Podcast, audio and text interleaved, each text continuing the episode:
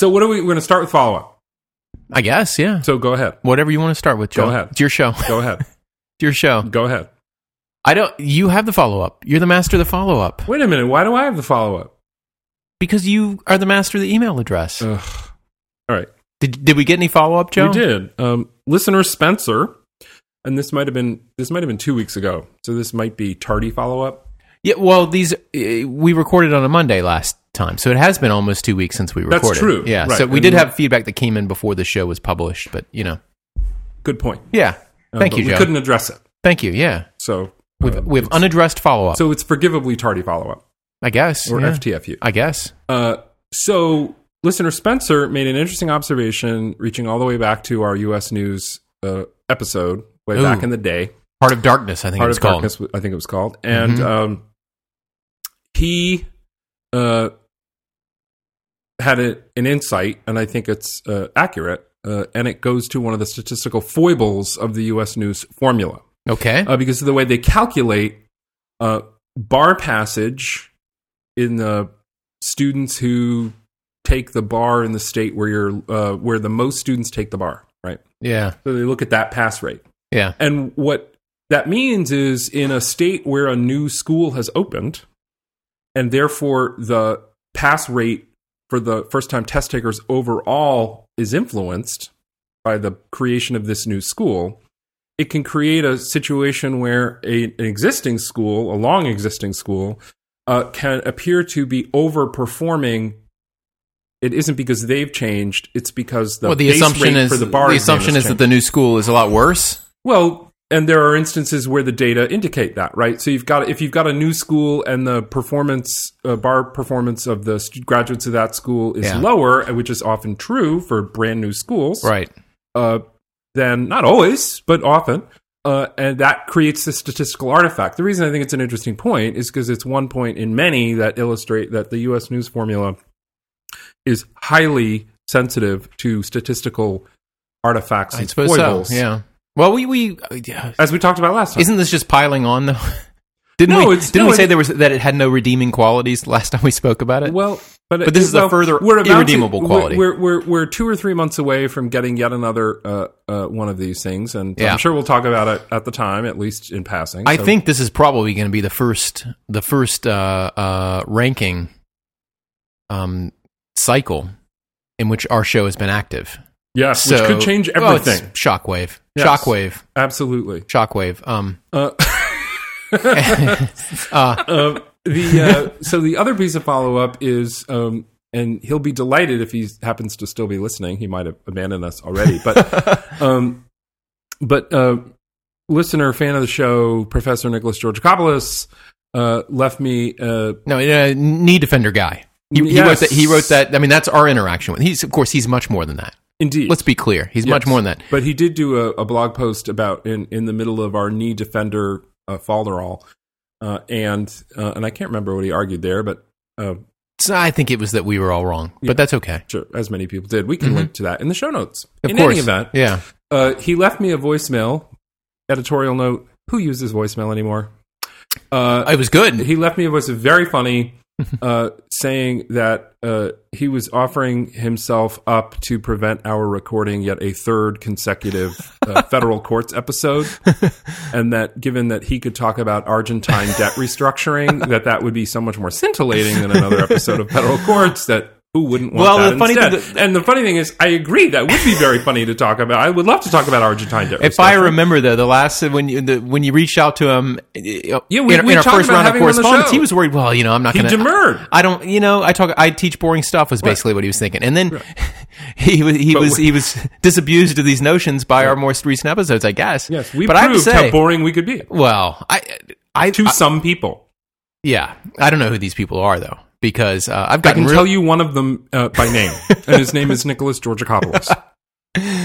well, I've gotten, apparently he was bored out of his mind. I've gotten lots of people saying these have been our best shows.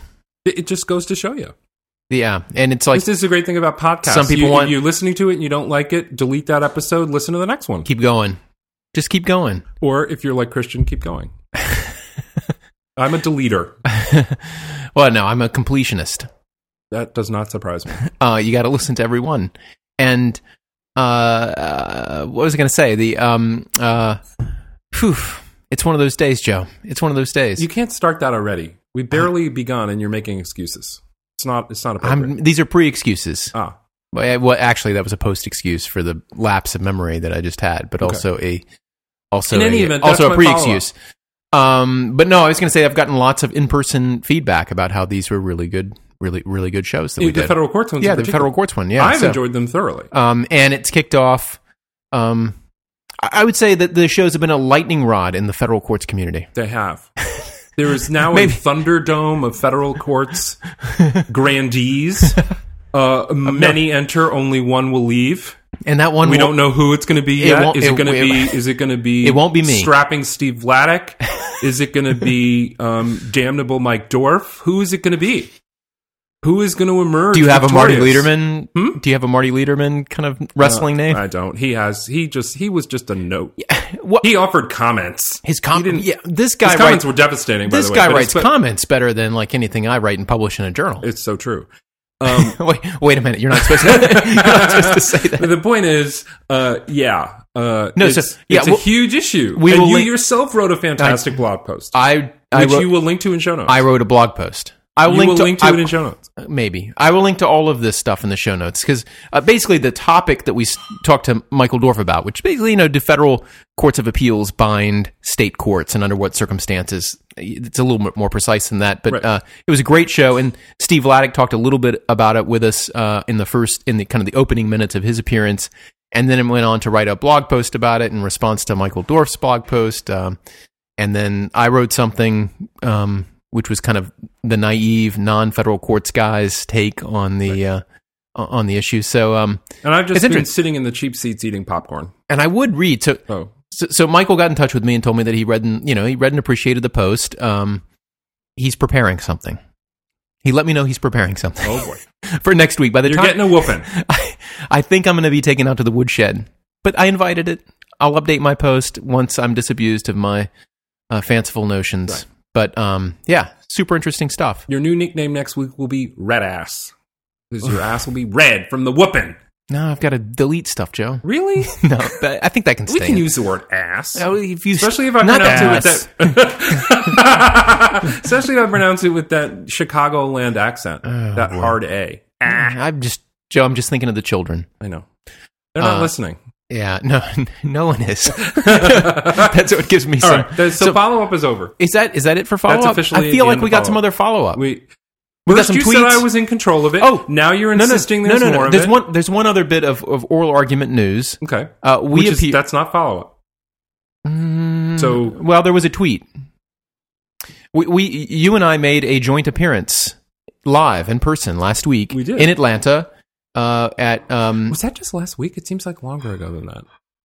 yeah, we'll we'll mention this again because something may be in the works to do this again next year, but in podcast form. That's right. Right, right, right, right. But let's let's not even say more. But we met a lot of uh, great lawyers in Atlanta. Super fun. Tech Law Institute. um, Oops, was I not supposed to say No, that? that's fine. You can say that. Yeah, Tech Law Institute, and it, they were offering CLE credit. We gave our little, you know, each of us gave a different spiel. We didn't prepare anything together, but we were on the same panel Yeah. and uh, met a lot of great lawyers. And uh, and I did pimp the podcast a little bit, and we got at least a few uh, listeners out of it, including someone who tweeted how great it was to listen to us while she was doing the dishes and other chores. Yay. So that's great. Welcome aboard. All right, so that's that's all I've got.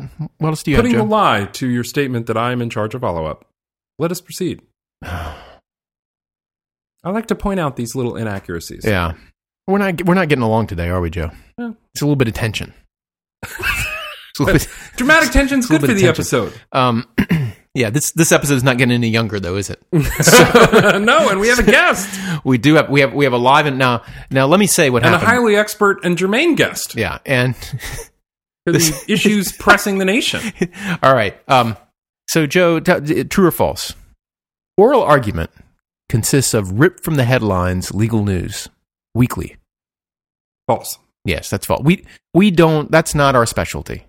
Right? Correct. We don't comb it for the latest stuff. We just find interesting people to talk to, and that's kind of what we do, right? But lately, with the marriage equality episode and with today's episode, we have been focusing a little bit on some fairly current things. yeah, we're breaking our own mold a little Thank bit. you, Darcy. Yeah, we're breaking our own mold a little bit, and um, And and there has been something in the news this week that made me think I we need to talk to a doctor.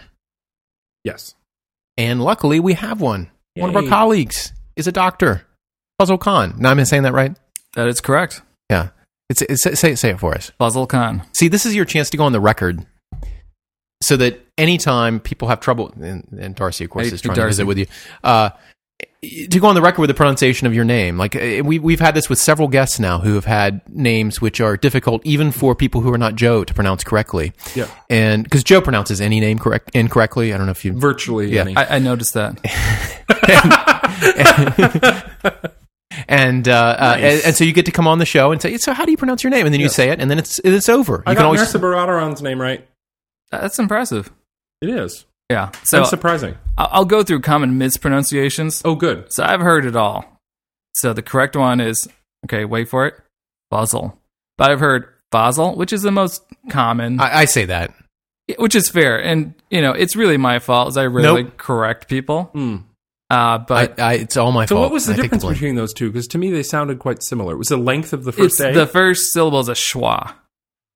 The schwa. It's So an, kind of an uh versus an ah, but it's not Yeah. a fuzzle. It's it's a little bit. It's, yeah, it's not fuzzle. No, it's not. You know, it could- you could do that, but the right person could pull that off. I yeah, bet. it's yeah. it's fuzzle. yeah. So some people think, oh, does it rhyme with puzzle? Like, not exactly. It's fu and zul.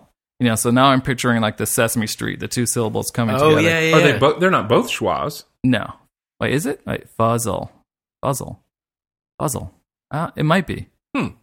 It's a shorter Yeah. schwa. There's a great T-shirt um, with a schwa on it, and it has above it it has the letters B O N, so it's bonsoir instead of bonsoir. Mm. Sort of a French linguistics humor. That's Maybe it's not a great T-shirt. Yeah, that's, that's terrible. In fact, little less banter runs long. that's, that's one of our that's one of our iTunes reviews, and I think. Oh, I hope that person's not listening right now. Uh, so, so we know how to pronounce your name. no Now- one mispronounces the last Yes. name, though. no. Khan. Right? Yeah, Yeah, yeah. Everyone gets that one right. Exactly. yeah. So, so y- I mean, you're here because you're awesome, but you're also here because of all of the uh, because of the Ebola is is in the news. Ebola. Yeah, and you know, in honor of Halloween and this episode, Ebola coinciding, I'm wearing my sexy Ebola outfit right now. Um, I was wondering what that was. you wonder what the costume was? It's my sexy Ebola costume. I thought you were just afraid to touch anything in my house.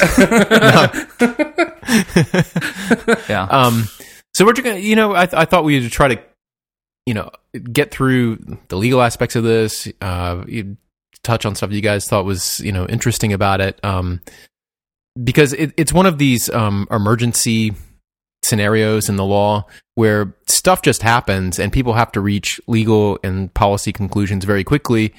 And it all happens before people have a chance, uh, you know, really to, to think about it and give considered views. Um, Sure. And um, I, I think a good way to start is to look at in this area of public health law. We're talking about infectious diseases. You know, how does the law respond to it? And you know, kind of what authority does say the government have uh, to kind of address you know any kind of outbreaks?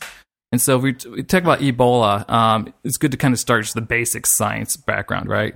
So it's a viral hemorrhagic fever. Um, it's contagious, meaning it can be spread from person to person. Um, it's spread through certain bodily fluids, uh, blood, feces, vomitus.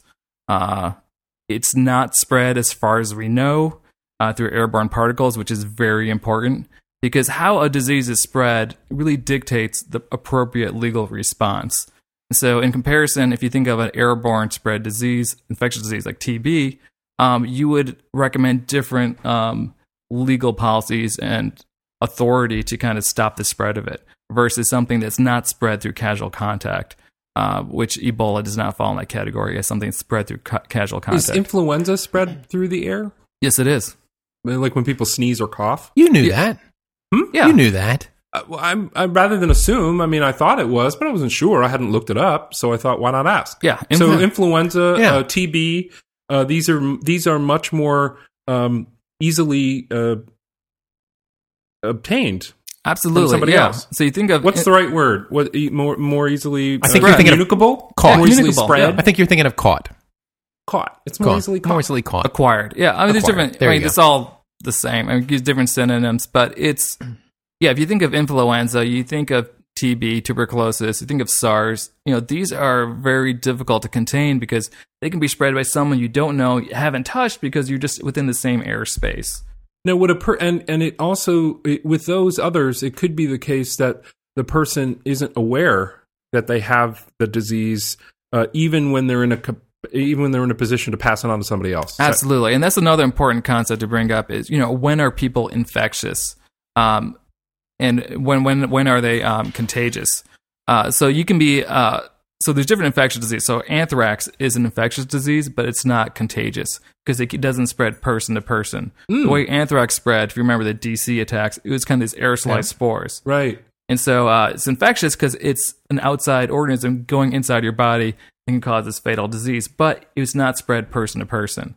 Right. So infectiousness and contagiousness are, are words that I think a lot of people use interchangeably, but but you're saying they're not really interchangeable. That Exactly. infectiousness is the degree to which it gets in you and sort of ravages your body, but contagiousness is the degree to which it's communicable person to person. Absolutely. Yeah. That's a good way to describe it. Yeah. Infection is anything that's external to you.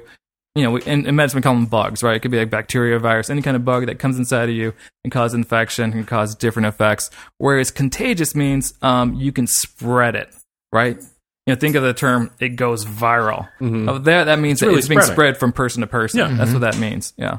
Huh. And so anthrax not contagious, um, But highly infectious. but highly infectious. But all these other diseases we're talking about, you know, uh, Ebola, SARS, uh, the flu, uh, they are contagious and infectious.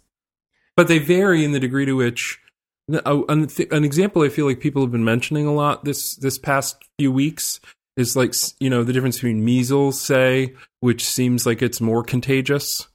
Um, you can get it more easily. Um, maybe smallpox from way back in the day seems very contagious right? Easily communicated to other people um, as well as being highly infectious and, and often fatal um, so Ebola doesn't sound like it's as contagious. Absolutely. Yeah. It's not as contagious just because of the means of how it's spread. Now, if it was airborne, then it would be a different category.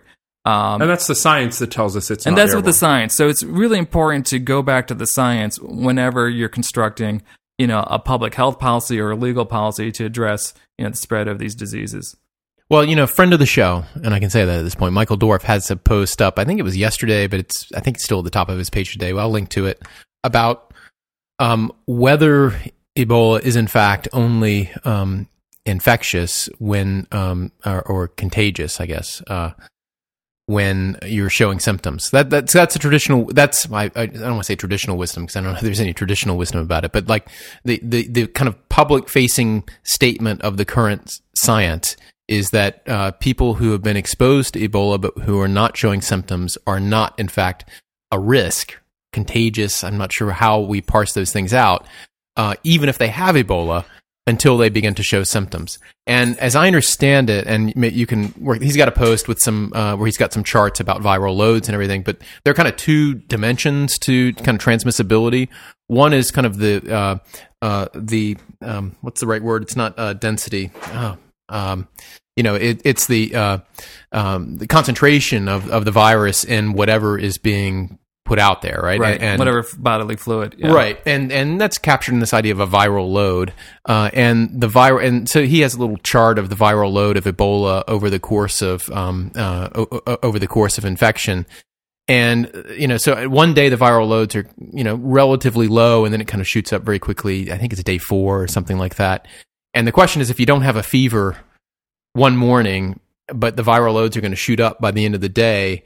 Um, what's the Right, if are you, you aren't showing symptoms? Are, are you contagious and dangerously contagious uh, during that time even or before you know, bec- even before you've measured that you have a fever. Right, because the other dimension of contagion, and there may be more dimensions, but the other dimension, besides just the concentration of the virus in your body or in the relevant bodily fluids, is the degree to which you're spreading those fluids around. So, someone who has a cold or the flu, you know, one of the reasons that's so transmissible is that they're coughing and they're sneezing and they are emitting particles everywhere. Yeah, right.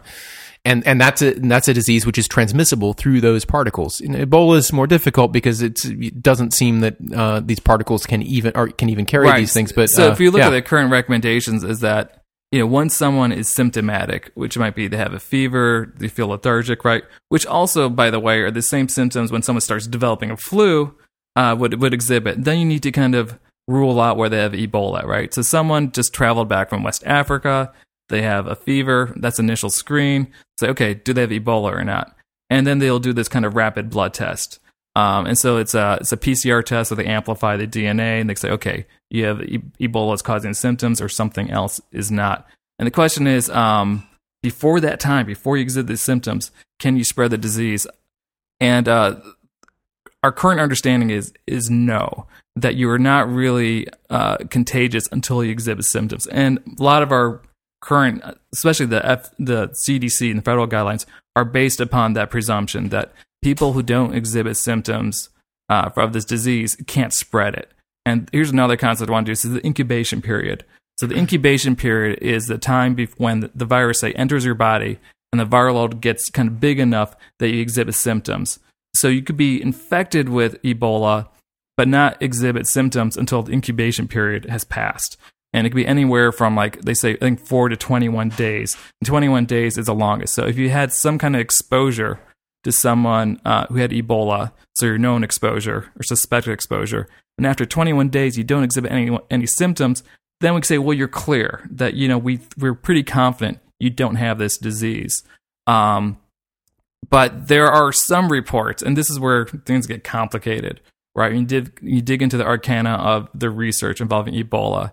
Uh, so there's this 2000 uh, there's a follow up study in 2001 Lancet on this uh, doctor in Gabon, uh, E.M. Leroy, where he he identified in the study asymptomatic Ebola patients, meaning patients who had evidence of antibodies against Ebola but never exhibited symptoms.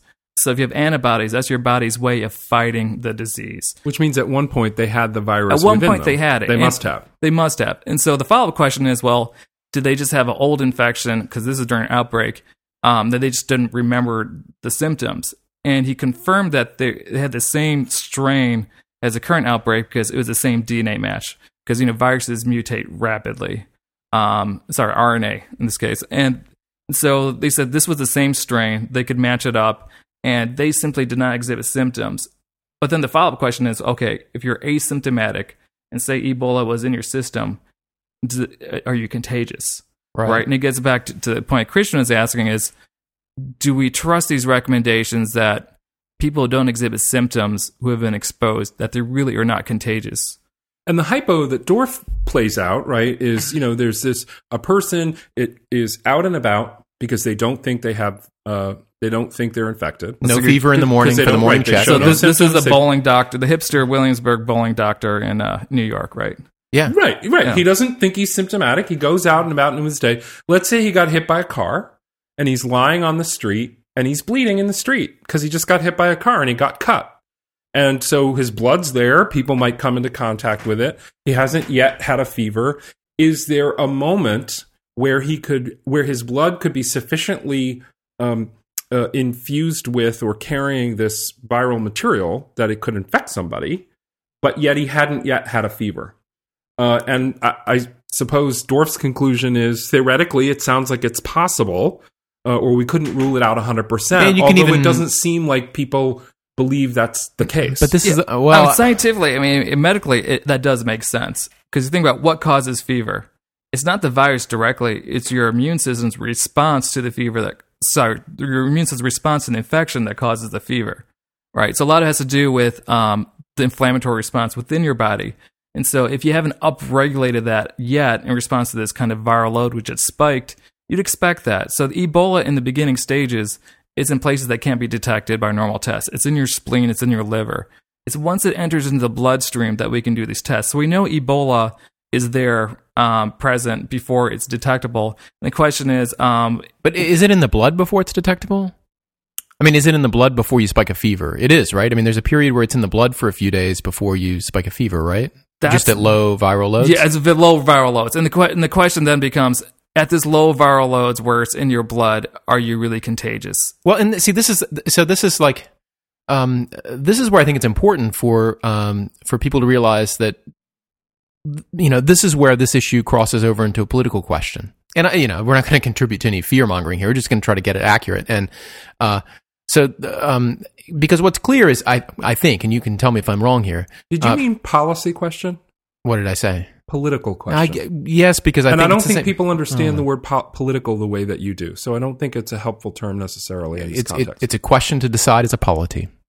I think it's both, but we'll, we can get. I think it's both a political question and it's also a serious policy question. Yeah. Well, so here's you don't even have to do the car hypo because I think if you have uh, if you have someone who has e- Ebola in the in the bloodstream and you get a blood transfusion from that person, um, I'm pretty confident you would have a high likelihood of coming down with Ebola. Yes, Is that's that- correct. yeah, so the so- recommendations are if you've been to certain areas where Ebola, you know, has been endemic, you know, that you'd not be allowed to, to give blood.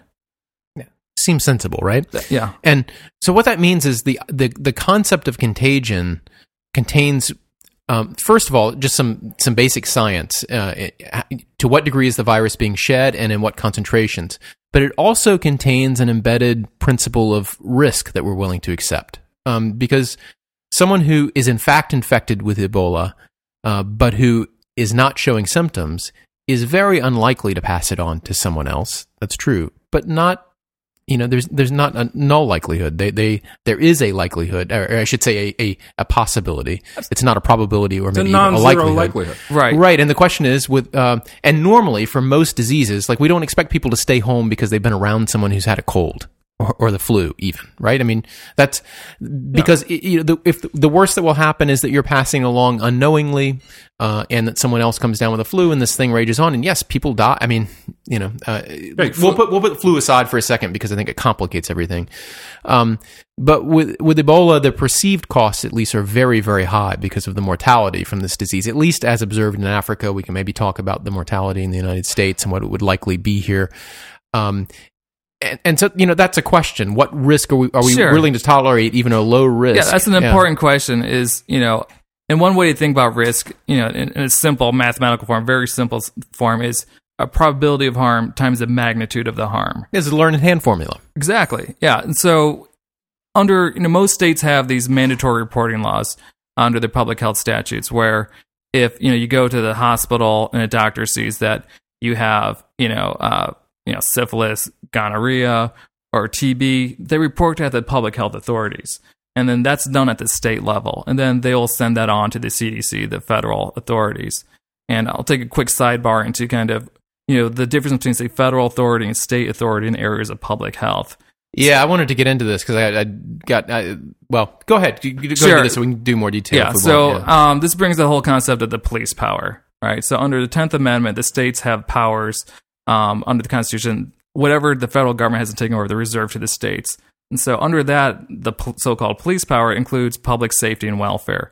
So traditionally, public health laws and policies have been the province uh, of the states. And so the states come up with their own rules um, on how to deal with, say, infectious diseases, um, uh, you know, violence, child abuse. They they determine all these laws. Uh, doesn't mean the federal government doesn't have a role, but in terms of infectious disease, uh, the federal government, their ability to quarantine or isolate someone is only when someone is coming into the United States or they're crossing between state borders. Otherwise, this is really within the province of the states. there's, so the there's one line- more though. The frontline actors are going to be, you know, it's your just like with a fire department, it's your it's your local fire department. With the police, it's your local police. The frontline actors here are going to be, you know, if you if you live in Georgia like we do, it's going to be Georgia public health officials. Exactly, and th- that's what, and it's important to note that because that's why we're seeing this divergence, right, between what some state governors are advocating should be done to address this risk from Ebola, and what President Obama is saying that needs to be done um, to address this risk. We see different uh, articulations of what the risk is and what the response to it should be.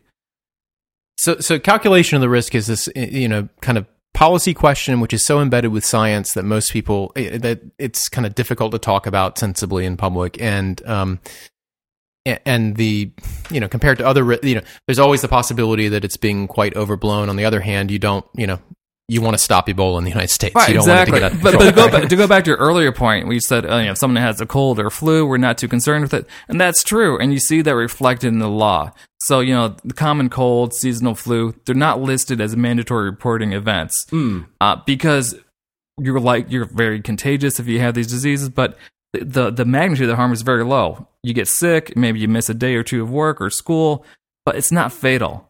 Now, the fatality rate for Ebola is very high. you know, depending upon your access to care, it might be anywhere between 50% to, to 90%. So, it, you know, the, the magnitude is very high. So that's why it's on this list where we really want to, you know, track it, make sure we stop it, and take adequate uh, precautions against it. Um, so what are the other things that are on typically on that list? But it, On the this, is, this is the executive order that contains. Is that what I you're think talking states about? would have it too, right? State public Yeah. health authorities would have lists of the diseases. every that every state reporting. has their own list of what is a mandatory reporting event, and it, and it includes not only infectious diseases, it can include, say, um, evidence of child abuse, and so teachers, um, daycare workers are also mandatory reporters under these public health Okay. laws. So I, I wanted to let's uh, one one thing people observed I think when um, the first Ebola case was it um, you know uh, Thomas Duncan the um, visitor from Africa who Right. uh, came in with uh, Ebola and, and and it was spread to the two health workers. Uh, uh, there was a there was observation that there maybe was um, it wasn't clear who was supposed to do what, so it looked like kind of a typical federal state response that was a little bit uncoordinated, and there was a lot of kind of early criticism. I think some of that criticism was probably overblown, but it was uh, it was not a there was not a seamless web of United States public health response to that event, beginning from his very first visit to the emergency room, and and so I wanted I I, don't know how much you guys want to do this, but I kind of wanted to delve into um, what the um, uh, wh- why is this? Like why do we have the system where people assume that the states have f- basically you know first line response to uh, to these events and the and the uh, the feds have kind of eked their way into it and I did I, I'm put it in the show notes there's this great article I don't know if you know her also by Laura Donohue at uh, Georgetown um, all about the history of quarantine in the United States compared to Britain, and it's a it's a really great article. So I took a look at it, and I, I have some takeaways from it and some thoughts about it. And I just, I don't know if I'm correct about this or I'm even summarizing it right, but it seems like the upshot is that because um, we didn't have a need for quarantine during the very period when the federal government the machinery of federal government really got going. This is during the you know the administrative expansion, the New Deal era. Um, but the last big kind of quarantine level event was the Spanish flu. And after that, all the problems were much more tractable because of antibiotics and, and vaccines.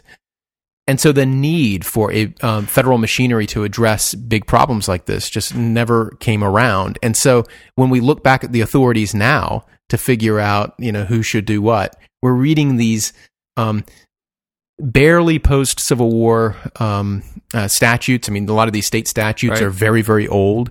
And then the cases interpreting the constitutionality, there's some more recent ones, but the cases interpreting the constitutionality of these statutes, interpreting like the federal government's, uh, the appropriateness of the federal government's, uh, um, um, you know, um, interventions in this area, and kind of people's speeches about whether to expand uh, quarantine authority. All that's kind of old, Yeah, right? I think this, that's a fair critique that uh, this whole kind of divide that you know public health should be within the state's province, not the federal government's, is a little bit anachronistic. So you think back to one of the seminal public health law cases. It was 1905, 1905. You know Jacobson uh, versus state of Massachusetts, same year as the Lochner case, right? Mhm. The kind of bookend uh, cases then in that term. Is that that involves say a mandatory uh, vaccination scheme for smallpox? where the, uh, the person challenged it saying that the vaccine is untested, it was unsafe. And the court, Supreme Court ruled that, well, you know, the state's public health authority is very broad. It included the power to to determine that everyone needed to be vaccinated for, for smallpox. And back then, you're right, historically, if someone came in to say the port of Boston, you know, the ship that had smallpox, um, it was a very kind of localized event, right?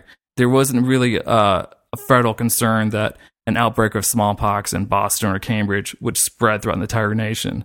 That's not true anymore, right? Think about how mobile people are. Think about globalization. How you know, uh, Yeah. you know, Duncan came from Liberia to Houston. One of the nurses got infected was then in Cleveland. I think there's I wonder fair arguments that you know um, a lot of these traditional you know police power issues are really federal in nature, and we saw the same thing during Katrina, right? The issue of who had authority to respond was it the federal government? Was it the state of Louisiana? Was it the mayor of New Orleans? Who was in charge and who was responsible for that response to Hurricane Katrina, which I'd argue was absolutely a national federal problem, not just a local one. Well, there was, uh, y- you know, the, when I was reading this history, what I was struck by is just the extent and frequency with which there were regional quarantines, cordons, uh, um, uh, isolation, uh, and, and just because disease was everywhere. It seems like. And of course, I'm reading a history, and if you read a history of disease, it's like, gosh, there's a lot of disease because it, it, keeps coming right, up. because that's Um, what it's focused but you know, Yeah. it, there was an awful lot of it, and I think you know one of the things that came up was like uh, I don't remember exactly when it is now. I don't have it in front of me, but um, uh, I think shortly after the um, Constitution, uh, Philadelphia was awash in yellow fever. I think is that right? And and so there was the, the one thing Congress did was to say that the president could convene the Congress outside of the federal capital if, in case of Right. disease. And and so there was perceived, and that's when you get the first statutes, as I understand it, saying that there can be a role for the federal government to help states, but not to displace them. Uh, at least at that early stage, and it wasn't until after the Civil War that you start to get courts saying, "Well, the federal government had there, there isn't a statute saying that the federal government should take over quarantine." And uh, but this so that is left for the states. Tenth Amendment states can do this. It's constitutional. It doesn't violate constitutional rights. The federal government could preempt this though, and they start to say that very early on. They could preempt it if they come in here and and and and that process, as I understand it, happened when the states started to get out of the quarantine business when they couldn't afford to pay all of the kind of the civil war debts and everything and they started selling off their quarantine facilities like one by one to the federal government and slowly over time the federal government began to own all the quarantine facilities even though the states still had all this authority but Right, so, i don't know what yeah Yeah, so the federal government can take control if the states fail to act. So inaction is also another cause for the federal government to kind of exercise, you know, police power. Mm-hmm. Um, so yeah, so if there's someone's crossing state borders, they're coming into the U.S. from international borders, or if states don't act in the scenario that that you describe, ah, the federal government has that power. But the federal government has been very careful about using that power, even though it has it. And you, I mean, like I said, you saw that you know directly during Hurricane Katrina, right? The the the rationale being that the government didn't want to overstep its boundaries. So there is this concern for federalism, whether that was an excuse for inaction. Um, is, I think is also kind of fair to ask. Yeah. In case. And there was so as I understand it, the, there's the Federal Health Services Act of 1944 is the one that gives the authority, the one you've been talking about, like if you cross state borders, you know, and it and it, and it refers to a list that the president keeps through executive order of diseases that are subject to quarantine and isolation, and it keeps getting updated. And I think the most recent one clearly covers Ebola and maybe other hemorrhagic fevers. Yes. Um, a- and uh, um, is it worth talking about like the difference between quarantine and isolation Absolutely, and, uh, and that- cordons and sanitary cordons? Yeah, that, that drives me crazy because I, I even read the New York Times where they're using the term quarantine incorrectly. yeah. Uh, so isolation and quarantine are both about social distancing, where you kind of separate people from society so they can't spread the disease to someone else. Isolation is when someone is known to have the disease, and then you put them in some kind of isolation unit. Might be in the hospital, might be isolating them at home. Quarantine is when you're socially distancing someone with a known exposure or suspected exposure. So quarantines for people who d- don't exhibit symptoms of the disease.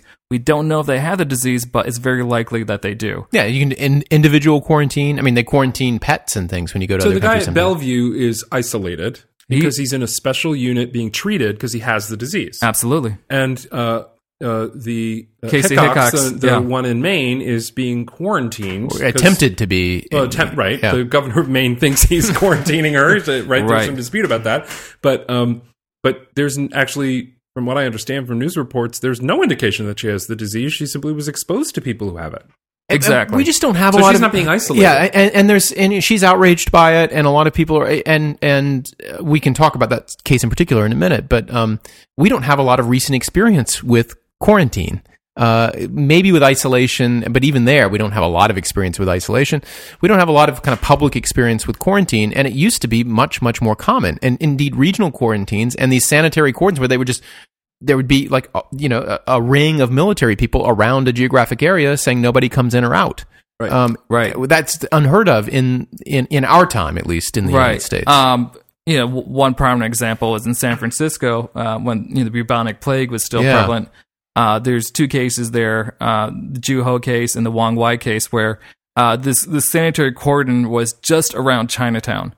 right. The theory was that only Chinese people were susceptible to bubonic plague, and they're the ones who are spreading it around to everyone. And the court, you know, um, surprisingly, you know, this is in the trying to remember the year, it was the early 1900s yeah. uh, recognized that this is clearly discriminatory and was um, animated by um, racial bias against the Chinese and not by good science. Yeah. That there's no reason to suspect that only the Chinese were susceptible to bubonic plague and needed. Uh, one case had to do with kind of mandatory uh, vaccination. The other had to do with this cordon of just Chinatown. In fact, that it wasn't protective of the people who didn't have the disease because then you're just going to confine them to this closed space where you're going to guarantee if one or two people had it, it would spread rapidly in this cordoned off area. So we haven't seen that in the U.S. since that time, but we have seen it internationally, right? So yeah. that's what happened in Sierra Leone, where the government said we're going to have this three day quarantine.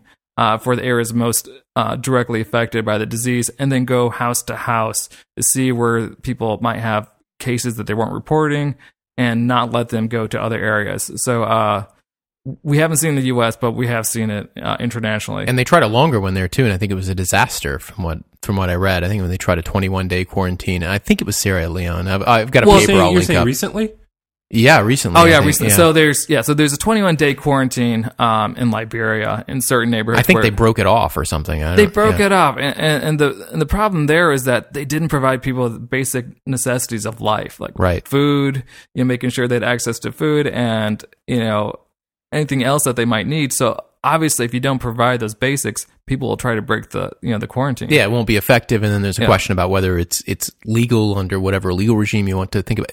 I, I actually one of the uh, things that in the Donohue paper was an example in in I think it was Hawaii, maybe near Honolulu, where there was I don't remember what the disease was, but they not only did they cordon the place off, they actually burned an entire block down to the ground that was facing the trade winds. I mean, that, I, I think we just don't you know in our day and age we don't have a lot of experience with kind of bring out your dead style diseases. You don't need. You don't need to. When you understand better, I'm assuming this is why I'm not a health person, but I assume that when you understand better um, exactly what causes the problem and how to treat the problem, you do what you you do what now what you would have done then if you had known then. Right? If you'd known then, you would have focused your efforts on the things that actually cause the problem. Uh, you wouldn't focus it, but- but when you don't know what precisely what causes it, you have to take more sweeping measures. exactly. Whereas so you, now that we know, you don't have to be as sweeping because you have better information. Each at each point, what the points have in common is each point people are trying to do the best based on what they know. based on what they know, and they're making a risk calculation, and then they're making what you insist on calling a policy decision. I call it a political decision, but same thing, right? They're making a judgment about about what's good in terms of the risk as they perceive it. Right. I mean, if, I agree. As, as we know more information, the science tells us more. We can use less restrictive uh, measures. So the term quarantine means 40 days, right? Literally in Latin, and is developed in, in Venice. When Venice was a city state, they had a lot of ships coming from all around the world and trade. And at the time, you know, the Black Death, the plague was going throughout Europe.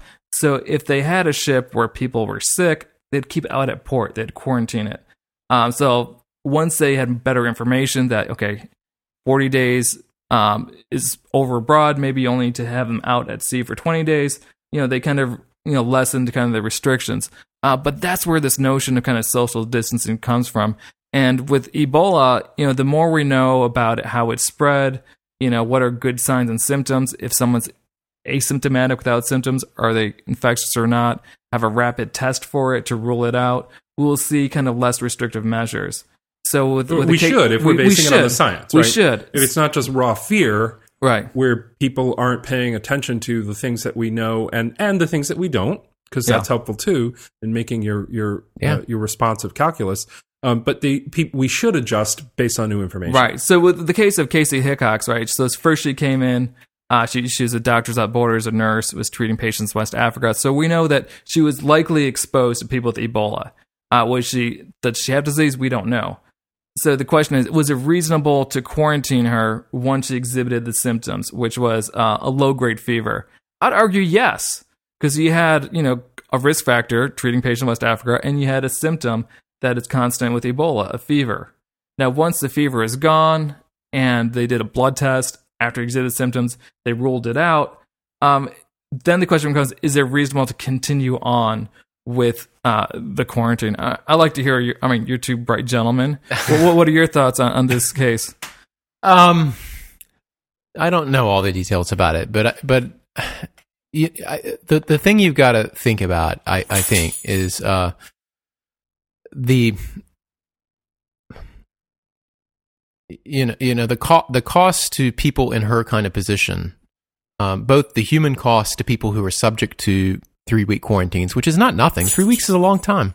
Right. Um, so the, the human cost to those people, which can be ameliorated if you insist on you know certain you know you can't keep them in a tent without communications you know you can't do things which aren't rational under the circumstances you have to provide them uh, with and, and you know in home in home quarantine would seem to be um, a reasonable measure uh, but um, uh, if if you decide on it but you know the cost of doing that is you know you're going to get fewer people going over to volunteer. You're going to get fewer health workers to uh, to volunteer, both to go to Africa and to treat Ebola wherever else it crops up, or like diseases wherever it, it crops up, um, because quarantine is is profoundly unpleasant. And you know, how do you weigh that? How do you how do you weigh that cost? Like, I don't know how many. First of all, I don't know how many workers in, engage in that sort of thing. I don't know how what their attitudes are toward potential quarantine. I don't know how many of them would be deterred from doing what they're doing because of, of quarantine. And on, on, you know, on, on the other side, I still don't feel like I have a really good handle on the risks of her being out in public. It, I think at this point it's vanishingly small. You know, I would, Right. I would have her over for dinner and I wouldn't think anything of, I might think, no, I would, let me, let me be honest. I might think something of it, but, Right. but I, but I wouldn't, I wouldn't unduly worry about that because I, I think even though, it, you know, as, as, uh, Michael Dorf pointed out, it's it's it's possible that that she could spread the disease, even though um, she had a, a negative test for fever in the morning, and that you know things It's could happen. but not likely. It's not very likely, Yeah. and I mean, you- once the once the initial fever reading passes, right? And I'm just going on news reports that I've read, and maybe I don't have, maybe I didn't read an accurate news report, but with that caveat, it, it, when the fever it quickly disappears, um, and the blood test shows that she isn't there, she doesn't have the Ebola virus in her blood, so far as we can tell, right? Then you're back to the single risk factor of she was working in an area Of where she was exposed to Mhm. the Of virus, course, right? right, right. That's the that and that is and not that is not zero, and she's still Right. within the incubation period of 21 days. right? Right. But if you're not, if you unless you're prepared, I mean, I think okay. So she was exposed to people who have the disease. So, for example, are a bunch of people who work at Bellevue Hospital, yeah, um, and we're not following them home to keep them at home. Why are we insisting that she be kept Or at Emory Hospital here, here in Atlanta. or at Emory Hospital. So, so, the, so I, one of the things I sense in all this is a disconnect between the way we treat her on return from Africa and the way we treat other people who are analogous to her, but they're treating people here in the United States. Let- so I want to yeah. hear more about Yeah, that. so- so- I want to hear why is there is there sort of a disparate treatment there because that makes me wonder is there something that isn't based on the science going on, or is it or is that scientifically explicable? Putting that entirely to one side, though, just this one risk factor, I, given all the other things we have available, take your temperature twice a day, report to the authorities, which these health workers like Spencer are seem really good at doing. Like he he called he called people Right. right, away, right? So they're trained, they know what they're doing. And given that that's such a much less intrusive on her and people like her, and therefore makes them more willing to go and treat people in Africa, which is what we very much need to do um, to end the outbreak, then I don't I don't get the argument for even requiring her to stay in her own house. I, just don't understand the the force of the argument. Right. And w- what you're saying kind of broadly tracks what President Obama and the CDC guidelines, most recent iteration, uh, track, where they had this kind of four tiered classifications of, say, high risk, some risk, low risk, and no risk of, uh, of being exposed to Ebola. And so a high risk would be people like her who did, you know, um, treat patients and then have some symptoms. But once you rule out that the symptoms are caused by Ebola, it seems you can put them in a lower risk category. Right. So for the Yeah. high risk, you would want to do monitoring. You would want to have, say, a voluntary quarantine where they stay at home, not in the onerous conditions she was put at in New Jersey, which I think was appalling. Um, and you know, if someone has some risk where uh, they're not exhibiting symptoms, but they might have been exposed to people who had the disease, then you could have, you know, what we have for healthcare workers now, where you take your temperature twice a day, you monitor yourself for any symptoms, and at the first sign of any symptom, go report yourself to get treated and to the public health authorities. To me, that makes a lot of sense because the danger of dissuading people from you know treating this disease overseas is that it will continue to spread. And I, and I think that's where the Biden administration really deserves a lot of criticism because there's a lot of people in the international public health arena that said that they should have been a lot more aggressive when this first cropped up, which they had been in the past in previous Ebola outbreaks. For whatever You're reason, saying early on. This early is- on. Yeah. this is going. The first index case is like December 2013 in Guinea, and from there it spread to Sierra Leone, Liberia, and there was this five months lead up. Then it spread to Nigeria, which is uh, really scary because of the density of the population there, and you know the amount of international travelers. This should have been addressed five months prior. Uh, but now the cat's out of the bag. You know they need, they really do need this robust kind of response to it with these international healthcare workers with the experience of treating it to go in there, where which are essentially failed states. You think about Sierra Leone, Liberia, um, recent civil wars, really poorly developed public health infrastructure. That's why this spread in those countries. It's no, it's no coincidence. Where you know other countries, which you know not wealthy countries like Uganda, Nigeria, they were able to you know stop the spread because they have intact structures in their society. Well, so I, I don't know. I didn't look up New Jersey law or, or Maine law. I should have, but I, I know that there's uh, after the anthrax attacks, a lot of states, as I understand it, went back and and looked at their public health statutes, found out that they made references to the vapors and consumption, and used all kind, you know, used all kinds of terms. humors. Yeah, they all, all of them were written before the germ theory was accepted. You know, there was a, there, there was a real disconnect, and, and so there was this um, Model State Emergency Health Powers Act, right? Um, This uh, is the Fussell? guy at Georgetown, Austin or something like Uh, that. Larry Gostin. Larry Gostin at Georgetown, who creates this model in Yeah. 2001. and a lot of states adopt parts of it or all of it, and um, I don't know how many. I don't know if what to what extent it was adopted in New Jersey or Maine, but but it requires that quarantine or isolation be imposed only if it's the least restrictive alternative. So using that kind of constitutional language of strict scrutiny almost, but um, so again, you know that that gives some guidance to let you know, hey, only do this if you can't think of another way to solve to solve the problem. Um, but I don't know that it really answers kind of the the, the policy question of, of of what you do with returning aid workers. So, for example, in this case, you know, you asked what what we thought, and and I gave you the answer to kind of well, I gave you a, a way I was kind of thinking about what they're doing now. But you know, when she gets off the plane, she's coming from Africa, having treated Ebola patients, and has a fever. It's perfectly reasonable, it seems to me, to isolate that person immediately. Uh, and do the test and do do all the things which were done. I don't know how. I don't know if they were done fast enough. I don't know if they were done well enough. Uh, I don't know anything about how long she was in the tent, uh, either before or after all of that occurred. And my understanding is she was there after the tests occurred and she was ruled out. So I'm not speaking to that at all. But that part, at least, was uh, you know at least an isolation. I mean, is not only like I, I think it would be outrageous if it didn't happen. Right. And so this kind of this least restrictive uh, limitation on the use of the state police power to you know, take away someone's liberty, which is what you're doing when you're Right. socially isolating them or quarantining them. Um, that's been in there even before this Model State Act that was uh, promulgated by Larry Gostin. And I can get into more detail about it because I actually wrote an article about that on the Harvard Law and Policy Review in 2009. But uh, there's another it case. Yeah, We'll there's it up. another case um, called JSV Green Mhm. about this homeless guy in, in Newark, New Jersey Yeah. who had uh, HIV, but also had uh, multi-drug resistance TB, which is very dangerous because you know there's you have limited means of, of treating the TB, and so he was non-compliant with his treatment regimen, meaning he was not taking the drugs that he was required to. And if you don't fulfill your full course of drugs, which takes six week, six months, um, you're guaranteeing that you're going to get drug-resistant bugs, which is dangerous to you know the whole public. So the question was, should he have been isolated within the hospital uh, because he wasn't complying with his TB regimen? And there, the court went through the whole analysis. You know, what due process is required when the state takes away someone's liberty, not for some criminal action that occurred. He didn't commit any crime, but you know, he was still a danger to the public by not following, you know, these kind of proper guidelines. And they said, okay, well, you had to give notice. Here's why, you know, the government's gonna, you know, isolate or quarantine quarantine you. You have a right to a trial with legal Yeah. representation because even though it's not a criminal trial, your liberty is being taken away.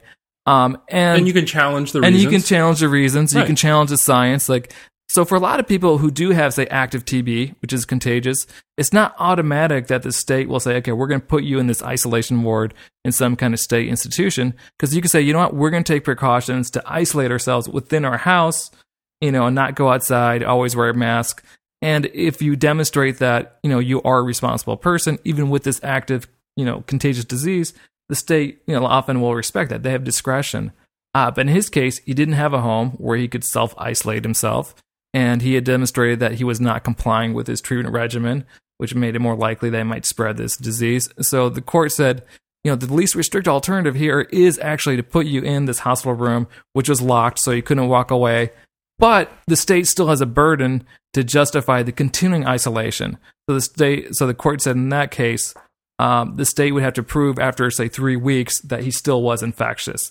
So you had to give some kind of you know sputum sample to show that you no longer had the active. Oh, so there's an ongoing. They have to come back and reevaluate. And, right. So you I don't that just sounds so you don't me- fall into a black hole. Right. And, Yeah. and that all sounds to me to be because principally because it's based in the the good information that we have about how the disease operates and the implications of refusing to take medication. I'm like hell to the yes, lock him in that room and make him take Well, and his it's not just that. There's that the the the, the sojourn of Andrew Speaker as well now. oh, Andrew The- Speaker, yes, the guy University who- of Georgia law grad. Is that right? Yeah, that is correct. Yeah, he's he got in a world of trouble, didn't he? Yeah, because he had um, it turned out I guess multiple resistant uh, TB, and they thought it was this like extremely resistant Yeah. TB, but it turned out not to be. But they didn't know that at the time. They told him not to travel. He got on a plane to go overseas. Uh, he he booked his tickets early so he could get away early. Went over there. They told him go to the um, uh, go go to the health authorities in Rome. Don't travel anymore. And then he got on a plane, I think, to Prague, and then to Canada, and then drove back in the United States. He was in a world of trouble. right. Um, and and justifiably. I think he was subject just- to tort suits actually I mean, in Canada. that's horrible. and he actually was uh, subject to the federal isolation. Uh, so they they shipped him over to hospital uh, in Denver, Denver, yeah. Denver Jewish Hospital, which specializes in kind of TB treatment. But you know, you contrast that with um, the health workers who ha- who who have been taking their temperature, who have been alerting authorities uh, when they become symptomatic, uh, who are complying with proportionate response, and who are objecting to what could be. And, and we need to have an adjudication to find out, but what could be disproportionate response. I think that's a world away from a person who has drug resistant TB, will not take any medications, and is insisting that they should be able to wander around on the L in Chicago. I mean, that makes no sense. I agree, right? and that's a complete different case. With the case of Andrew Speaker, he clearly was not following uh, directions not to travel because he had this diagnosis of active TB, multi-drug resistant. Uh, even though it's not extremely drug resistant, it's still something you don't want. they still could people. have restricted its movements Abs- based on that. and- Absolutely, yeah. absolutely. Versus someone, you know, like uh, this Doctors Without Border person in New York, who right away said, you know, as soon as I, if I recognize I'm posing some danger to the public, took himself to authority, got treated.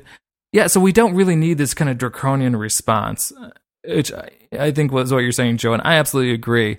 And I think you know President Obama is trying to reflect that with this policy that we can control this using voluntary compliance rather than turning people against the state. Well, that's the question: Can we? Because uh, and, and it may well be because Ebola is very hard to transmit, because it can be treated relatively well in the United States. It looks like um, there's no, no guarantee that a pandemic flu would be as easy to con- to control. In fact, it would be much harder to control. There's no question it'd be much harder to control, and uh, and there may be other diseases like SARS. Who knows what's going to come uh, down the pike that that we that have either become antibiotic resistant or we don't have good viral medications for or any inoculation for.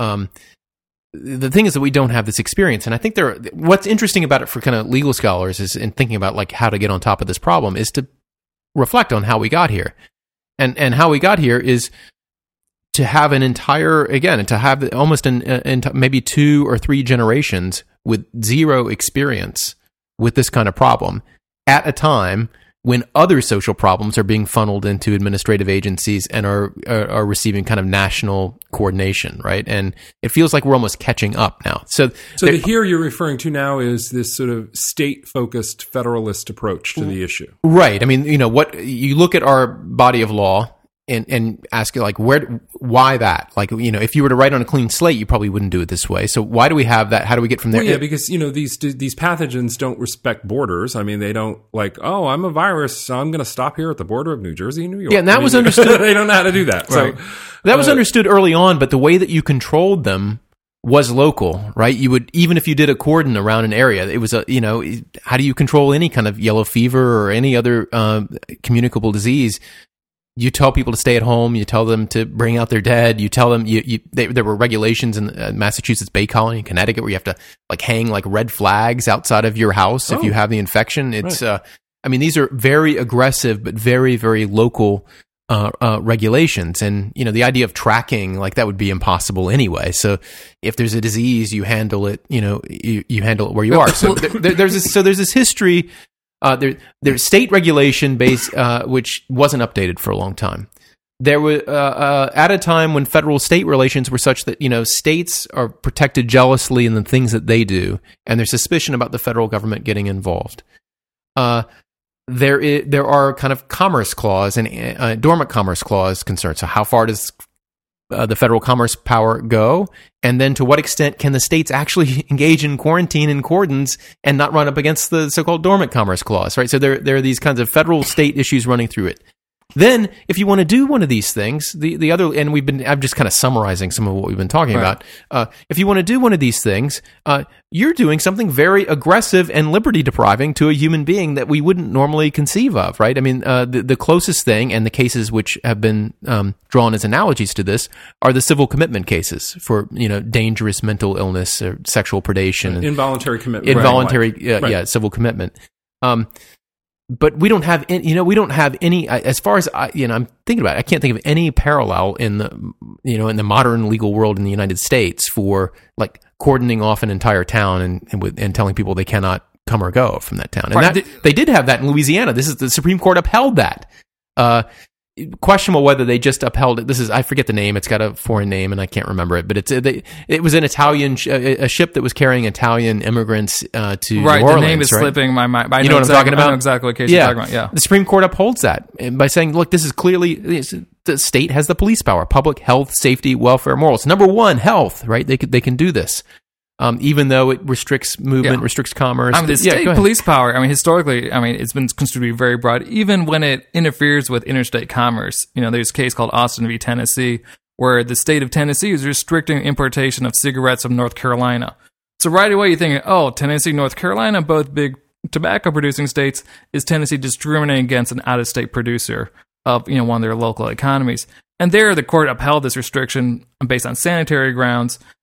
I won't get into the details how to do with kind of you know was it in the original package or not. But it says you know the states can to protect the public safety and welfare can regulate you know um, importation of out, out of state products for say public health uh, as long as that's not the direct effect was to kind of uh, discriminate against out of state producers. And there's other cases with that example.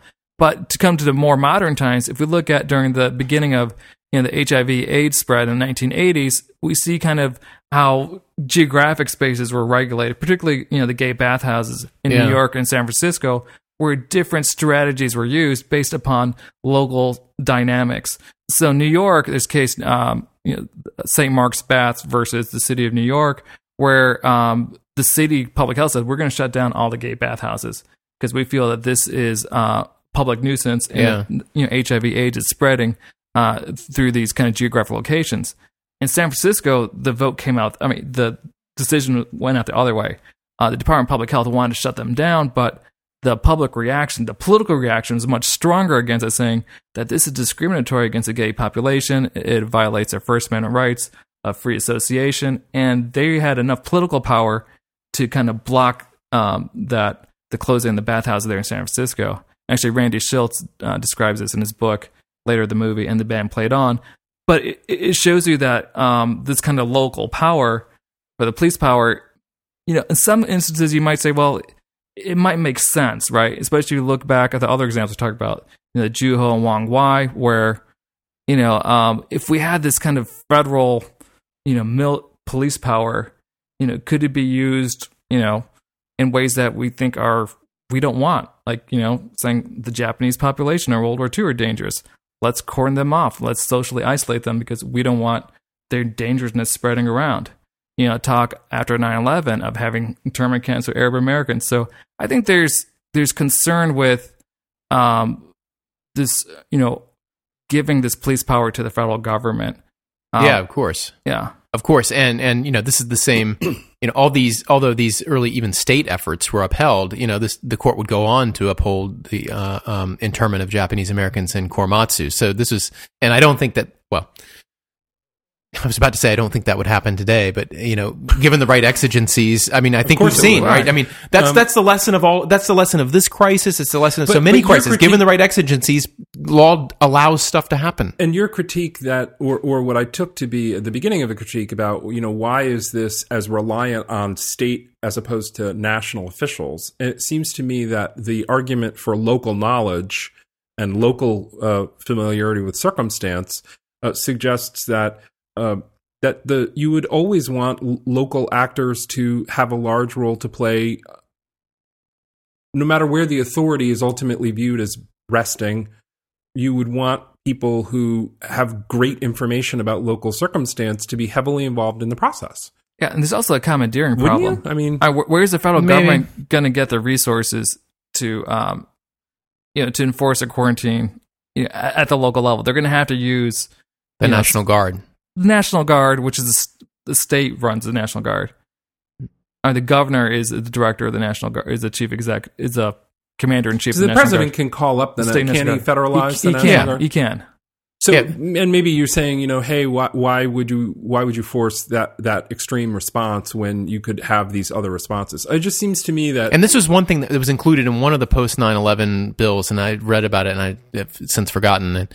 That was in there for a while. That the that the National Guard could be, or the military, I forget it, how it phrased it, could be used somehow to enforce quarantine in the case of a bioattack. But then this was pulled out, or uh, right. So yeah, you're, you're talking about the. John Warner Act of 2007. Yeah, which that's is, it. Yeah. Which is amazing, amazing piece of lit, uh, of legislation. what was it called again? uh, John Warner National Defense Authorization Act. Hmm. It's a 2007. So you know this is after Katrina. You know, was you the government was kind of lam- federal government was all governments like state and local, but especially the federal government was lambasted for this ineffectual response. And there was this whole concern about bird flu coming. Do you remember that ABC movie, Bird Flu, the movie? I, I have not. I'm not familiar with it. It was yeah. So they thought bird flu was in the Sounds next like a critical success. Yeah, it, it, it was so so the so the it was like Alfred Hitchcock and the bird flu mixed together. right. But any event, at that time where the bird flu, it was kind of a scary thing, right? Because it's being hyped up. Uh, President Bush said, "Well, if we're going to combat bird flu, you know, one way you might consider doing it is to have the U.S. military cordon off." You know areas where you know the epidemic had spread. So this was contemplated in 2006.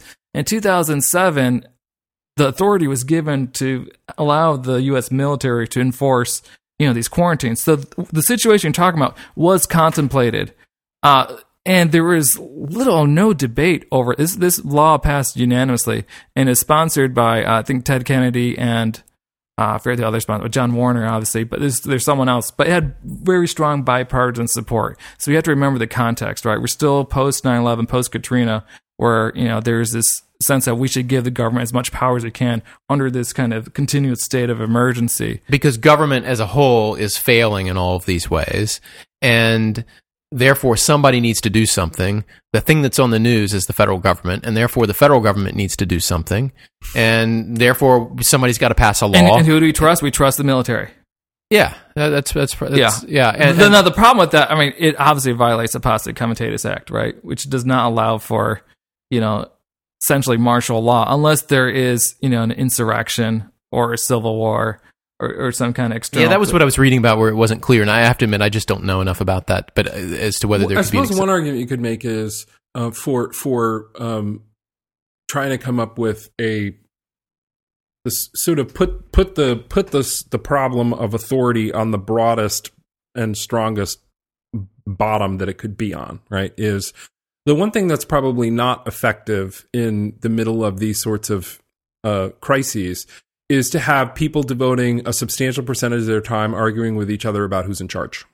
Absolutely. Right, And- because that actually doesn't help solve a problem. What solves the problem is m- taking a step that's effective instead of ineffective. So if Right. you could at least get to a situation where you, the law is arranged such that we minimize the time that people are debating who's in charge and we're ma- and we're therefore maximizing the time where they're using their resources and and focusing on how do we what steps do we actually take to improve the unless situation you know, unless that debate about who's in charge is the forum in which people are actually hearing the risk policy debated. You know, if the reason people are fighting about who's in Right. charge, and in fact, you know, this is the Chris Christie.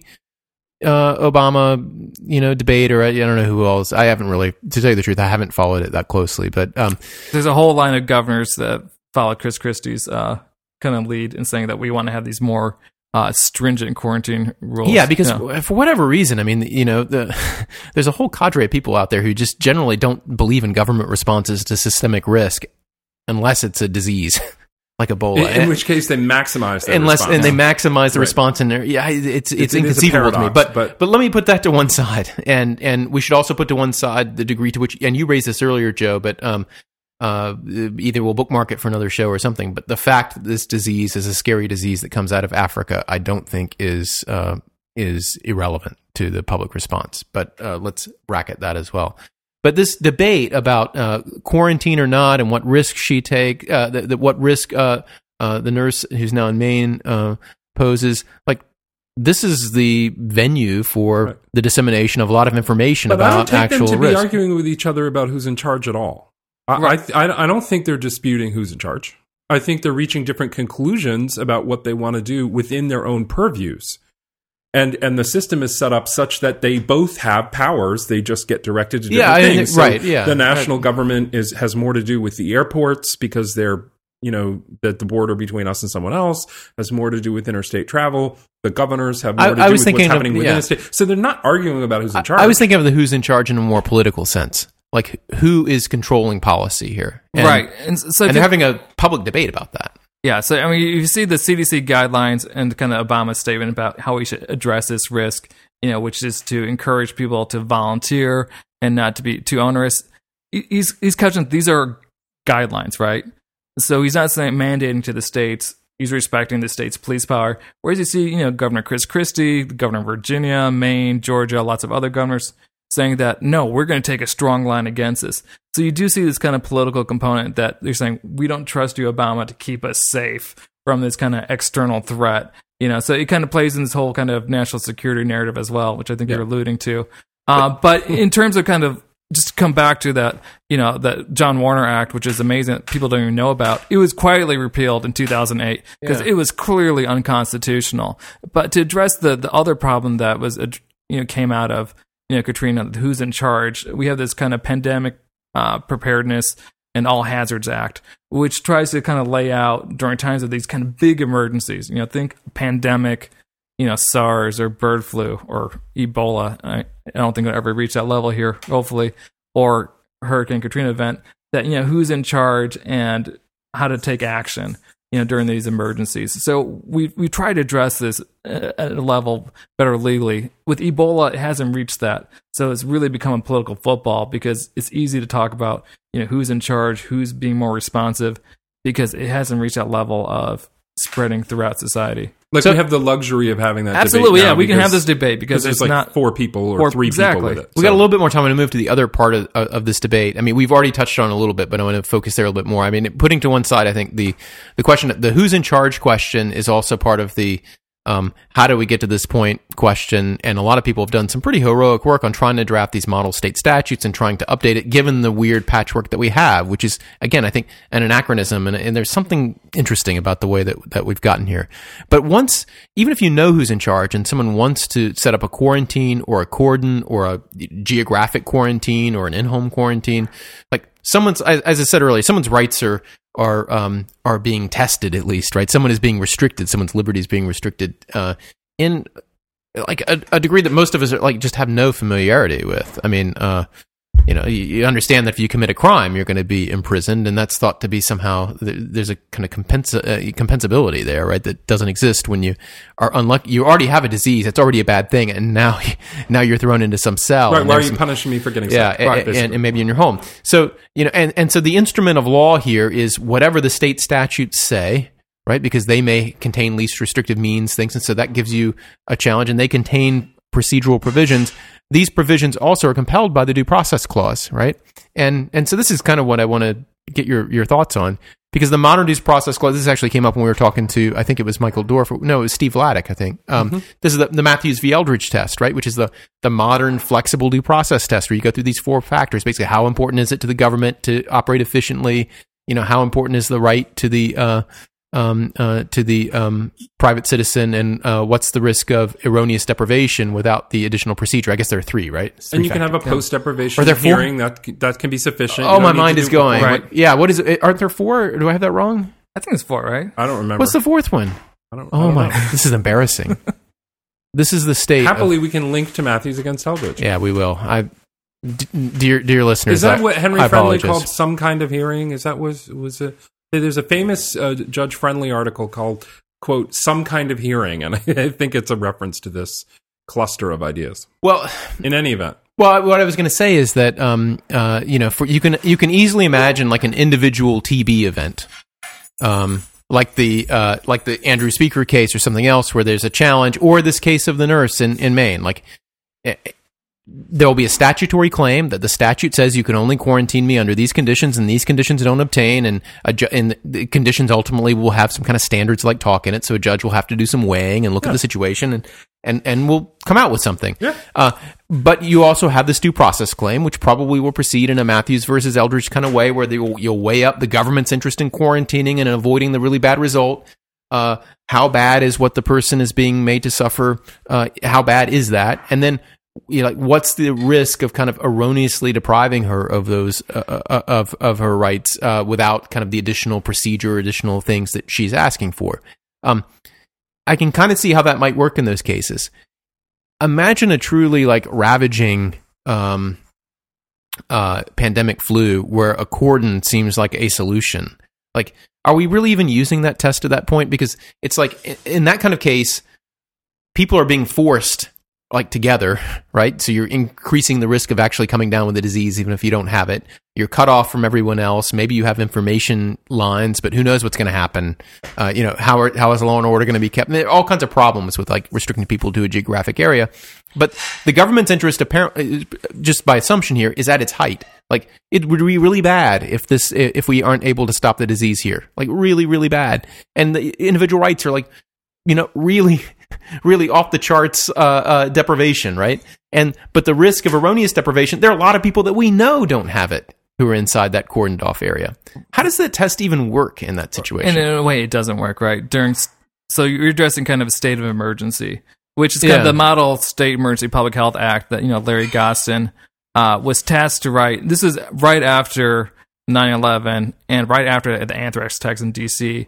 Uh, the federal government commissioned him and this, uh, to to kind of come up with this model act, um, and it gives extraordinary powers uh, to state governors to declare public health emergency and to kind of deputize people to kind of respond to any emergency where you know the normal rules of say due process notice they're included within the act. But Yeah. if only if they can't be done this as well emergency you know you can take other procedures. You know so you can post a notice you know um, that you know somewhere that's prominent within the town or have someone drive around say you know this is now under a quarantine area. So the normal rules where we get this hearing yeah, it's like to prior- what extent does the notice have to be? To what extent do you have to have an opportunity all, to be all, heard? all that's relaxed. And then you say okay well what about the continual confinement? How long does that last you know well there's standard that it can only be last say 21 days it's it's Um, four, it's uh, four, it's forty days. It's in Yeah. Latin. We know. yeah but uh, unless you know there's no working courthouse system the judicial Yeah. system's overwhelmed and then you can just make a petition say well it's not feasible so then it can go on in a sense almost indefinitely until society rebuilds itself right Isn't this? But it, uh, so here's the argument for why that is absolutely still within the Mathews against Eldridge framework is because the framework is inherently fact sensitive. So the notice that's required is the notice that makes sense under all the circumstances, and those circumstances are radically different when there is a a disease that is literally rampaging through a population. Um, and and you need to respond to it in such a way like you would a wildfire where you need to create Or a zombie fire break or something like that. Yeah, it- I That- think what's hard. Yes, go, So so that I'm just saying that it, the the entire thing has to be understood as happening within a particular factual context. So the what sounds like, although I have not read this statute, the w- the way you're describing it, it sounds like it highlights the operative facts, right? It highlights the kinds of facts and circumstances that should be the focus of our attention. And it sounds like those are the reasonable ones to look at. I mean, if I, you know, and maybe if I read the whole thing, I would find somewhere I didn't, that didn't look that way to me. But, but why isn't that within? It just seems Well, like I- that's within the framework. The, the way that I look at it is, I think it's maybe it's within the framework, but the framework makes almost no difference in those cases because if it's an emergency, we know what's going to happen, right? But the what the um, I guess the the role that the framework is playing is if you know that you still need nominally to apply it, is it creates in whoever's charged with applying it, the judge in this case, a kind of mindfulness about the different values which are being traded off. And you know you're going to completely trade off one value, the individual in that case. You know, this is like the the Ayn Rand nightmare, right? You're going to completely trade off the individual because of the prospect of the destruction of the entire civilization, right? In the in the most extreme case or you know. Uh and I think that so the test makes you mindful that you're doing that, and that's important because you don't always need to do that. It's it's almost like a it's almost like a prod to be rational. Like, and you know we can talk another time about this, but you know it can one get theory, you to think about a way that you could handle it that wouldn't require that much sacrifice on the part of those people. exactly And- Exactly. And, one of the things that courts do, I think, is um, or one of one of the best functions of courts is to encourage other people to be rational, like uh, uh, prodding other people towards rationality and thinking of new solutions. And and so that test is there to say, you know, be sure. Um, but it's not actually, I think, in the case that I described, doing any analytical work. I don't think it's actually any weighing going on, other than the fact that you're observing that this is a potentially hugely destructive, uh, uh, uh, you know, disease. Right. But Yeah. what's going on is like we are not familiar with that. Again, you know, we. I, I think if you'd been alive when epidemics ravaged somewhat regularly, and there were lots and lots of you know uh, people killed in each epidemic, and every family had stories about people killed in these ways. You were probably much more comfortable, and I don't. This is a matter of like you know history and sociology and stuff. So maybe other people know. Uh, my, my my guess is you'd be much more comfortable with with thinking that you could still live a life characterized by liberty, despite being subject to some rather draconian, by modern standards, cordoning laws and and and uh, quarantine laws. Yeah, I think you have to look at, at once again, context matters. Uh, so in the SARS outbreak in 2003, which is really scary, SARS had a very high case fatality rate, um, and it spread airborne, easy to get through casual contact. Uh, you look at the response and say, you know, Toronto in Canada was outbreak in China. Uh, so w- when there's, you know, when SARS came to China, you know, there was concern among the population there. You know, there's large um, internal migration in China where people from the rural areas go to the big cities like Beijing, Shanghai.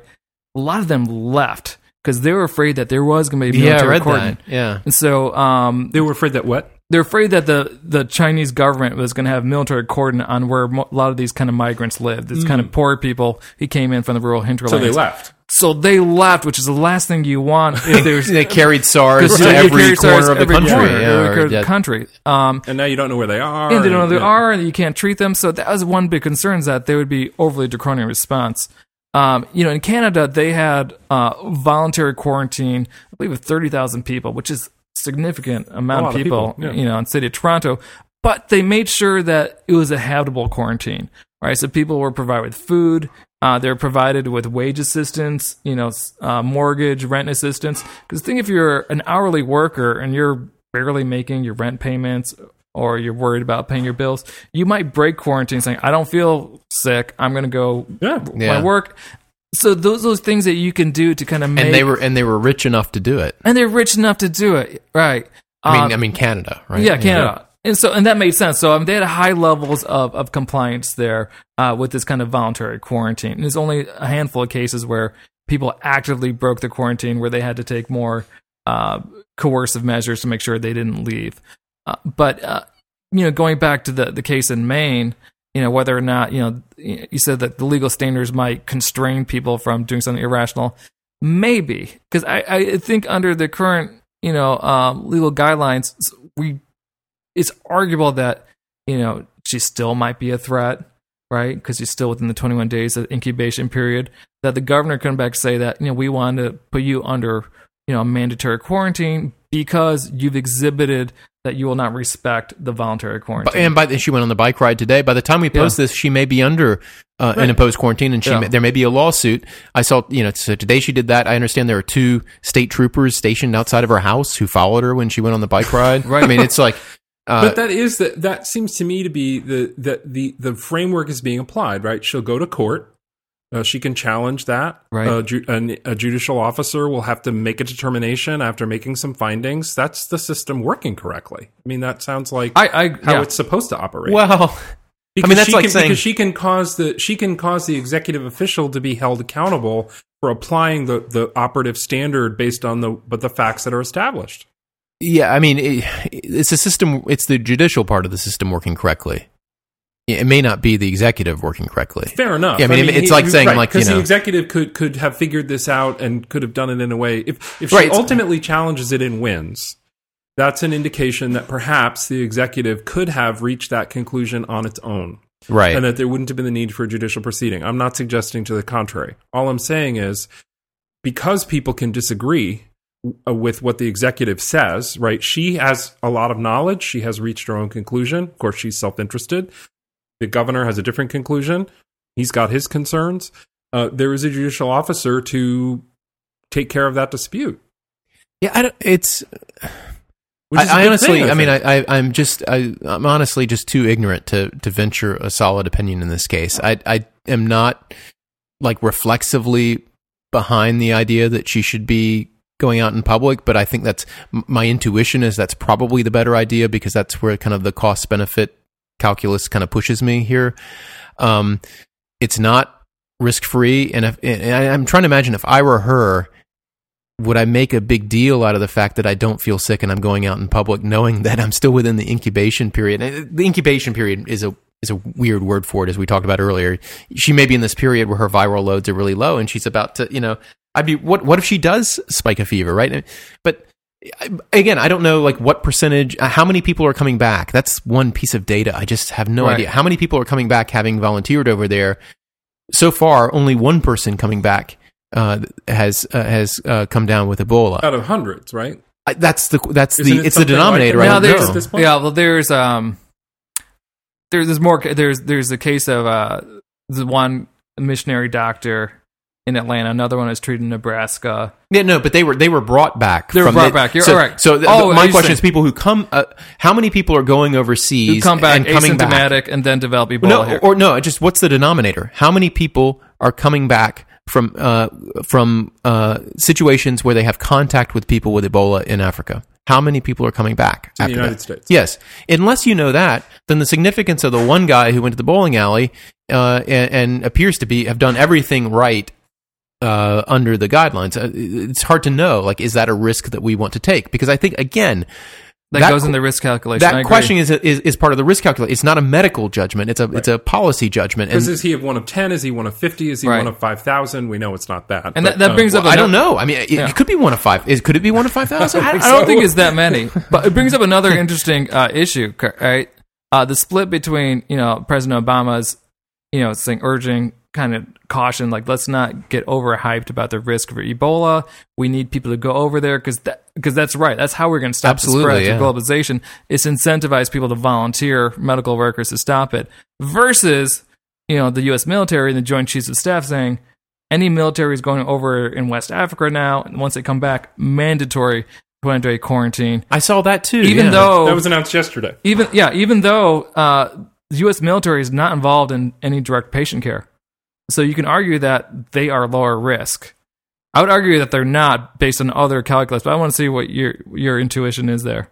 that they are uh, th- just military service people who serve in that area. Military, Yes. yeah, because we send over military troops to help with kind of logistical support, but they're not directly involved in any kind of patient care, the way these volunteer uh, nurses and doctors are. Which President Obama says we should kind of you know not be so. How uh, many how many troops are there? I mean, because you don't you don't control every troop, and um, so you might worry like what you don't know what they're doing all I the think time. the plan ultimately is it's a it's going to be a few thousand people. Yeah, I I, think don't I don't think that's true right now, but I don't. I think maybe around four to five thousand. Yeah. Um, but yeah, yesterday the chair of the Joint Chiefs, uh, General Dempsey, told the Secretary Hagel that they want to have a 21 day quarantine upon return, uh, and that's and that the people in the services, their families are asking for that. Service members think it's a good idea.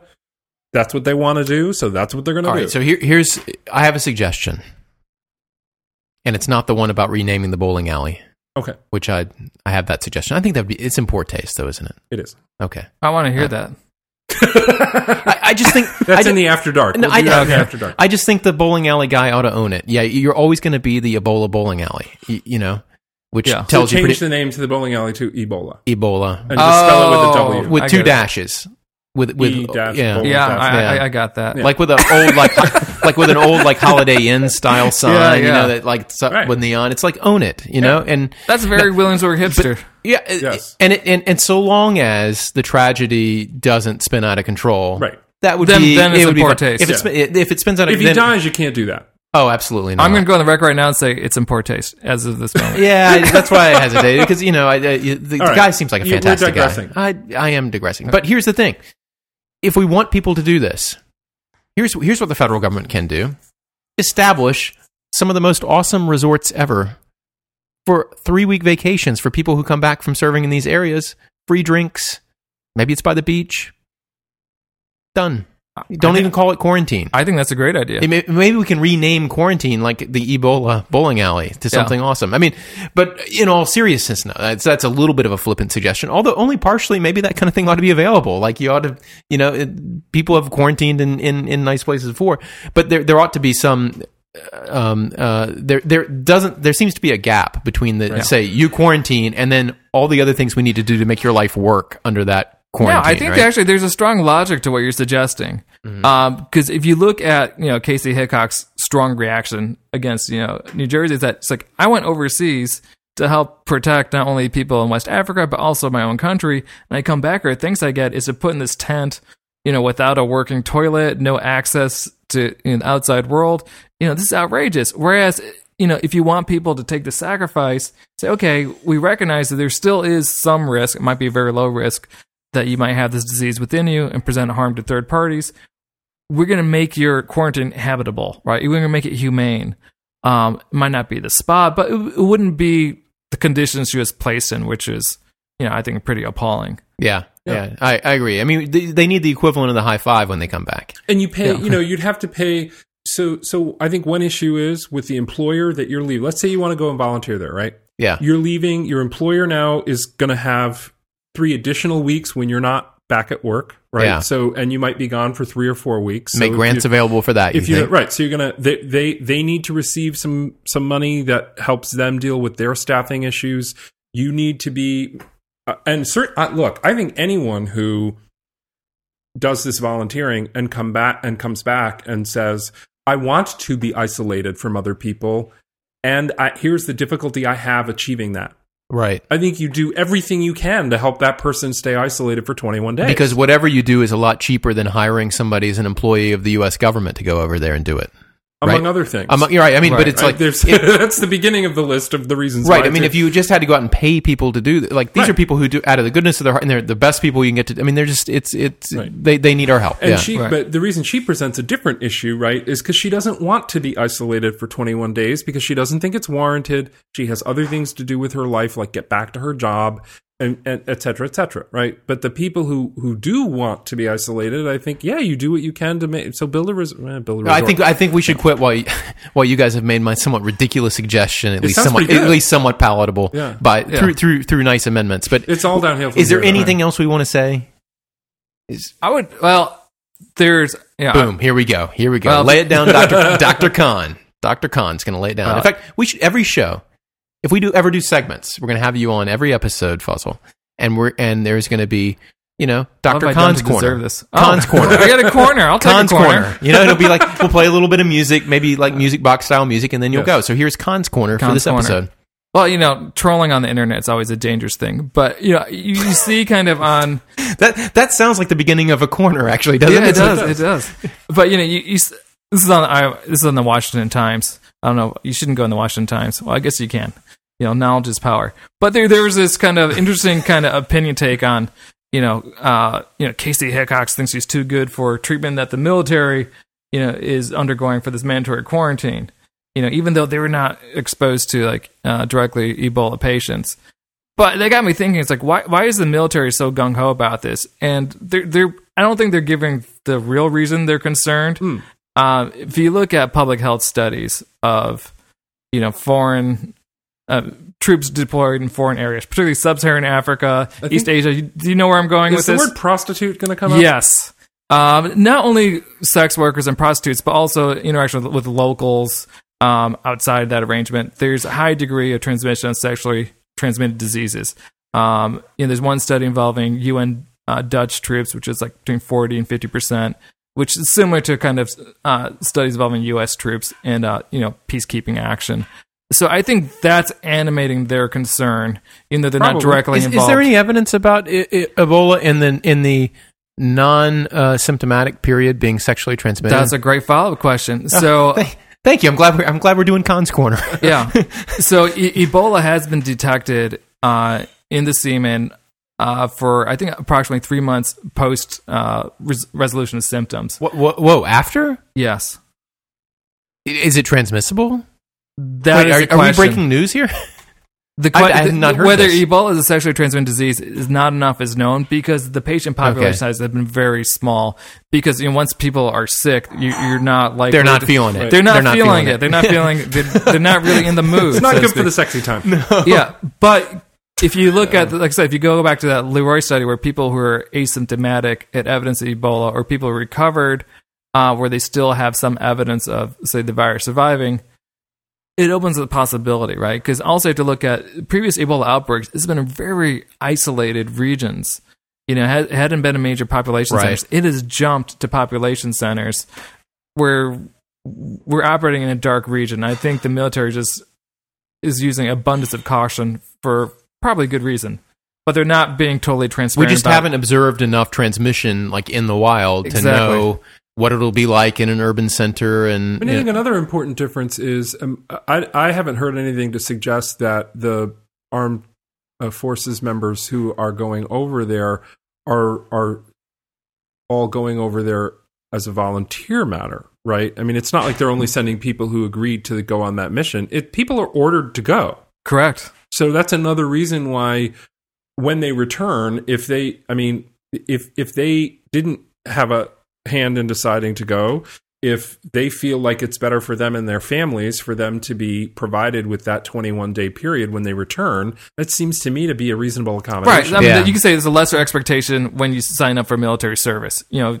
you're under their control of, of the military authorities. Yeah. But what I'm suggesting is, and then that was Obama's response that, you know, people who volunteer for medical service, we want to encourage them to do that, whereas people in the military know what the deal is. You know, Yeah. you have to respect, you know, your orders. What I'm suggesting is there's another hidden reason which is not being acknowledged, and there's, there's probably a good reason not to acknowledge it. yeah, well, That's, that's but Welcome you know, to Khan's Corner, on, oh. where we tell the truth. on this show we acknowledge it, right? This We- is the show where acknowledge things get it. acknowledged. We acknowledge things. we're keeping things real. The spinoff of the show is going to be called The Acknowledgement. we spend our time acknowledging things, and th- that's before we start the Just Joe show. Yeah, You, I'm sure you'll acknowledge things on that show too. I will. Do you hear the dinner back there in the background? I do. I can smell it. Smells good. Yeah, I don't know if I don't know if our listeners can hear it. If Time they for us to if they've leave, I heard suppose. pans and everything, but but listeners, I I I you know I'm sorry about all of the Ebola talk, and um, uh, At least it wasn't federal courts.